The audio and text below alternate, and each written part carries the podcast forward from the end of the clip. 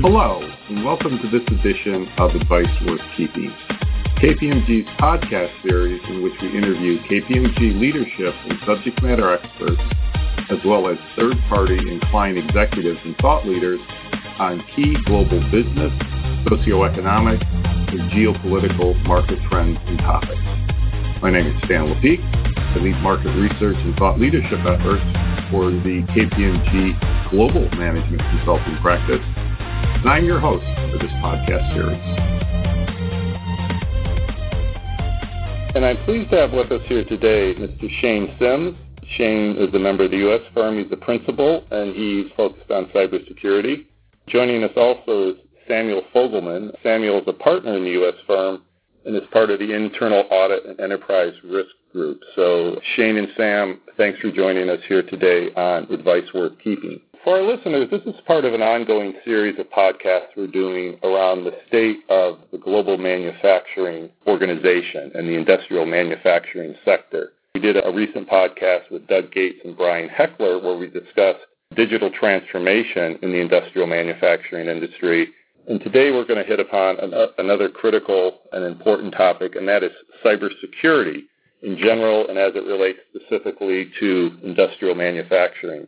Within the manufacturing industry, there's a lot of challenges going on. There's a lot of changes today, to say the least. There's challenges that organizations have, two of the biggest being geopolitical and cybersecurity when you look across the globe relative to industrial manufacturing. But specific to cybersecurity, Shane, maybe to start out with you, what are some of the biggest threats that industrial manufacturing organizations are facing today amongst the many threats relative to cybersecurity? Well, I don't think you can debate that industrial manufacturing companies have an increased exposure to cyber risk. It goes beyond the typical enterprise IT infrastructure. They have control systems at manufacturing sites. They have current or emerging technologies like connected products, which present additional vulnerabilities for threats to target. And that presents elevated impacts like loss of product production, loss of intellectual property, and even public safety hazards.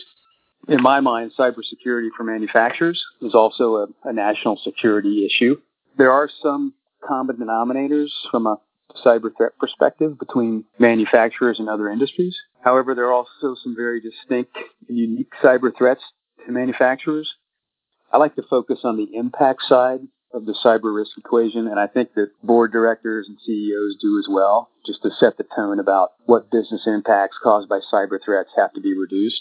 From a cross-industry commonalities point of view, cyber risk typically looks like theft of consumer information, theft of trade secrets, infecting company websites to in turn compromise systems that connect to the websites. And then, of course, the most prevalent cyber threat of the last few years, holding data and information hostage for a ransom. Cyber threats specific to manufacturers include breaching the IT infrastructure to gain access to industrial control systems at plants for the purpose of disrupting plant operations or gaining access to systems which centrally and remotely control connected products to conduct surveillance of people or to create a public safety hazard. Then there's phishing of control system engineers by email to gain access to mobile devices that they use to perform maintenance on control systems, again, for the purpose of disrupting plant operations. So those are just a few of the manufacturing-centric cyber threats out there that come to mind for me. And again, the impact of these threats are also a national security issue. You know, Shane, it's interesting. I know we'll touch on this, but I tend to think of, when I think about industrial manufacturers in this space, I say you have to think of yourself as a consumer products company, and that using that as a parallel is a great way to think about what are the big cyber threats, particularly from that consumer perspective and the privacy perspective. I think we need to really push to that piece of it to say there's lots of things going on, lots of threats, you enumerated them well, but I think the one that the industrial manufacturing groups are really getting their heads around now is to think like a consumer and a consumer product company in terms of what those threats are. So given these threats and the severity of them, obviously a national security issue is a very serious threat. Shane, are organizations doing enough to address and manage these threats? Obviously, a lot's going on, but are they doing enough? And in terms of cybersecurity preparedness, what are some of the key questions that you ask clients to make sure they're adequately addressing this and are prepared for the threats that exist in the market today? There's a couple of questions that come to mind for me on the topic of properly managing cyber risk. I'm the security leader, I would want to ask, what is the CEO's view on the organization's highest cyber risk? If I'm a board director, I may want to ask, what's the organization's strategy to address cyber risk? And then maybe there's a third important question in there that I would add, and that's, are my suppliers executing a cybersecurity strategy that aligns with mine? Most senior executives today understand that cyber risk is high because the threats are constant, vulnerabilities to systems and applications are high, and therefore the probability of cyber threats gaining access to internal systems is going to be high. But the X factor is the impact element of the risk equation. In other words, can a cyber threat accomplish the intended objective? Most original equipment manufacturers are now in a state of continuous cybersecurity improvement, and cyber risk is being reported to the board, so that's great. We're seeing that there's executive agreement on what cyber threat outcomes have to be managed, and there's also agreement on the fact that cybersecurity is not static, rather it's always evolving.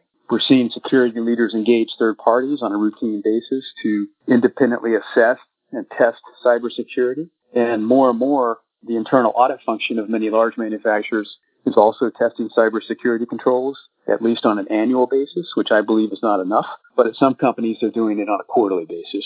I think the last point I'll make on that question is that could be room for some security leadership and governance cleanup within these organizations. At some companies, I've seen multiple chief information security officers, such as one for IT, one for products, and there's a security manager for plant operations. There's a corporate security function for facility security. Then there's an investigative function, which is often spread out across HR, ethics, compliance, CISO, and corporate security. I would like to see all things security, whether it's cyber, products, facilities, investigations, etc., under one security function, under one chief security officer, who then has deputies that own each of those unique slices of the security pie. It also seems logical to me that chief risk officer would own the development of the cyber risk management strategy, and then the chief security officer in this model would focus on the execution and operation of the strategy. And then the CRO would report all organizational risk, including cyber, to the board. Shane, it's interesting. Part of what I'm seeing, certainly, and I think part of what you're seeing, I want to get your thoughts on this, is right now we're throwing resources at the problem. In many cases, it's to deal with breaches or to deal with perceived threats to really ramp up the organization. To your point on governance, I think, where are we standing back and saying now, do we have the right governance models in place? Do we have the right levels of spend in the right places? And how well are they coordinated? In terms of where you were getting at is we've got different pieces at different places. How are we coordinating that? And then I would probably add another piece in the coordination is how are we bringing in the privacy requirements that we have? Not only are we looking at how hardened are our infrastructures and so forth, but how are we thinking about the connection of what we're doing in cyber to the connection of what we need to do in privacy? And how are we looking at that from an overall governance resource model and plan for how we're going to manage, maintain, and improve? Yeah, I agree with you. I think to say it maybe a little bit differently is that this concept of cybersecurity is more than just defense, operations, technology, and response and things like that. There's many, many dimensions of cybersecurity that span multiple stakeholders and business functions across the company. So far we've talked about, obviously, the threats related to cybersecurity, national security or otherwise, and I think often cybersecurity is looked at as something that if you do it well, you don't hear about it. If you don't do it well enough, it's an issue. If there's an incident, there's a breach, there's a problem, you're in the press, you've lost data. Is it possible to look at cybersecurity from the standpoint of a value driver within the organization? Is it a scenario if you're better at cybersecurity, perhaps that gives you a competitive advantage? Or is this really just something that you want to minimize the risk and the upside is doing a good job at minimizing the risk? But are there value driver potentials to being good at and excelling at cybersecurity?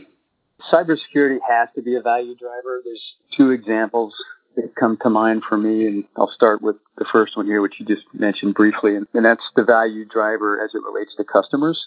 With so many connected products being manufactured today, customers expect world-class cybersecurity at the manufacturer because they know anything less could impact their personal privacy or worse, such as create a public safety hazard. This external value of cybersecurity by embedding it into the product development lifecycle is now being messaged through advertising, marketing, sales, and even the customer service function. So cybersecurity is now a component of the front and middle office for manufacturers rather than just a back office element. I think tomorrow's manufacturing leaders are those who will take control of their business risks and turn them into business opportunities. The other example that comes to mind is just having a reasonable and defensible cybersecurity posture is going to cost money. Because cyber threats are constantly evolving and security will always need to be improving. And this continuous expenditure reality can be difficult to accept. Does the strategy consider all dimensions of cybersecurity, not just operations, but other dimensions such as the human factor, those people with authorized access to systems and data? It includes compliance with contracts, regulations, and industry standards, embedding cybersecurity into the broader enterprise risk management program and business continuity management program, and of course, board reporting. And maybe another way to look at the concept of reasonable defensible is, what if the company suffered a major cybersecurity incident that required notification to third parties, and then senior leaders of the company had to testify, whether in court because of litigation or before Congress? Would a reasonable person believe that the company understood its cyber risk and was managing that risk properly? There's also this internal value driver about spending the necessary money to reduce its cyber risk, which results in reducing the biggest organizational impacts and then associating a dollar value to not having those impacts. And I think what most people are learning on the back end of a major incident is that the impact dollar value is always higher than the cybersecurity spend. As an example, imagine the dollar loss if a manufacturing plant was shut down for a day because of a cyber threat. I'd like to come back on that value piece. When I think about how do we articulate value from a cyber perspective, I tend to articulate it from the consumer perspective, and the word that I tend to use is trust. That ultimately what you're building in this space is trust, and that you're building that trust with your consumer, with your customers. And so if we think even in an example, think about autonomous vehicles. There's multiple levels of trust that are needed for people to be able to decide that they're going to step into a vehicle one day that drives itself. It comes from, is the product safe? Is it reliable? But also, is it trustworthy in the sense of how it gets those people to where they're going, as well as protecting their data and the services that are going to go along with that autonomous driving experience. If I come back to this, I say it's trust. And are you building trust? And are you building trust, as Shane said, all the way through from product design and product development to delivery to back office support infrastructures to make sure that you maintain, build, and keep that trust. And oh, by the way, if you're smart as a manufacturer, you build that trust into your message and your value statement about your product. We're starting to see that. And I think that that's going to be an evolving curve in terms of what people do. But to take that trust and say, you can trust our product. You can trust what we're doing with your data. You can trust how we're managing. You can trust how we're providing services to you. And I think that's a key part of the value statement around what's going on with cyber. So maybe last question, looking forward, are the risks related to cybersecurity just going to continue to get worse? This is something where each year is going to be required to spend more. The threats will increase. Sam, you mentioned autonomous cars. Those are just coming to the market. There's risk associated with that. We have hacking of medical devices. We have the growth of the Internet of Things, which introduces an exponential number of new devices or the organization that are connecting those devices to threats. Is this just going to get worse and worse, or is there potential at some point, either because organizations get very good at the strategy and execution phase or because of advances in technology, where we'll start to reach maybe a steady state where there's still threats, but organizations are perhaps more comfortable managing them and more comfortable about addressing the value driver side? Or is this just going to get worse and worse, maybe more challenging for the foreseeable future? I actually think that we're really just on the cusp of what this is going to mean from either a cost perspective, or I would rather say how it permeates our day-to-day lives. Very interesting. I was listening to a newscast this morning, and there was a commenter talking about, we think about Facebook, 8 years ago, and it was, that was a great place to go hang out and see cool pictures of your friend's kids. But there's a whole different take on Facebook these days from a perspective of what else is happening here? How is my data being managed? It's not just Facebook, it's all these platforms. That notion of the innocent age, I think, is now ending. And we're moving into a different age of what happens and how we manage the permeability of the connected world we're living in into our everyday lives and how we think about it from things like a cyber perspective. We're at a transition period on the cusp of something very different. Yeah, I would agree. I mean, cyber risk is always going to equal high. I don't think that's going to change in my lifetime. What changes and what makes it so challenging going into the future is not that the cyber threats themselves are changing. I think those have been pretty much the same, with rare exception, for the last 20 years. But what's happening now, I've been seeing this for maybe the last 5 years, is that the vectors at which cyber threats can accomplish their objectives are certainly changing and becoming more vast. And then the objectives of the attacks themselves are changing because of the nature of our connected world. You think about connected products that manufacturers are putting out there. There's so many vectors for cyber threats to think about, from Bluetooth to Wi-Fi for up close and personal, or the cellular internet connectivity to a connected product for remote access. It just presents a lot of challenges that are not going to go away, I think, in our lifetimes. Well, Sam and Shane, thank you very much for your time today. Very good insights on the strategy and tactics to address cybersecurity, but also, I think, some very sobering advice for our listeners. Particularly, I like the analogy around the ending of the age of innocence of interconnectivity. So I think it just highlights this is an extremely critical issue for organizations to address and address well. So for our listeners, as I mentioned, there'll be links to some additional materials off the landing page for this podcast. Take a look at those as well. Certainly urge you all to make sure your organizations are focusing on this intently and taking it with the seriousness that it deserves. Sam and Shane, thanks again for your time. And you can find the links to the items we referenced in the show today below the podcast, if you're online, of course. The URL for that is kpmg.com/us/podcast. That's a wrap. Thanks for your participation.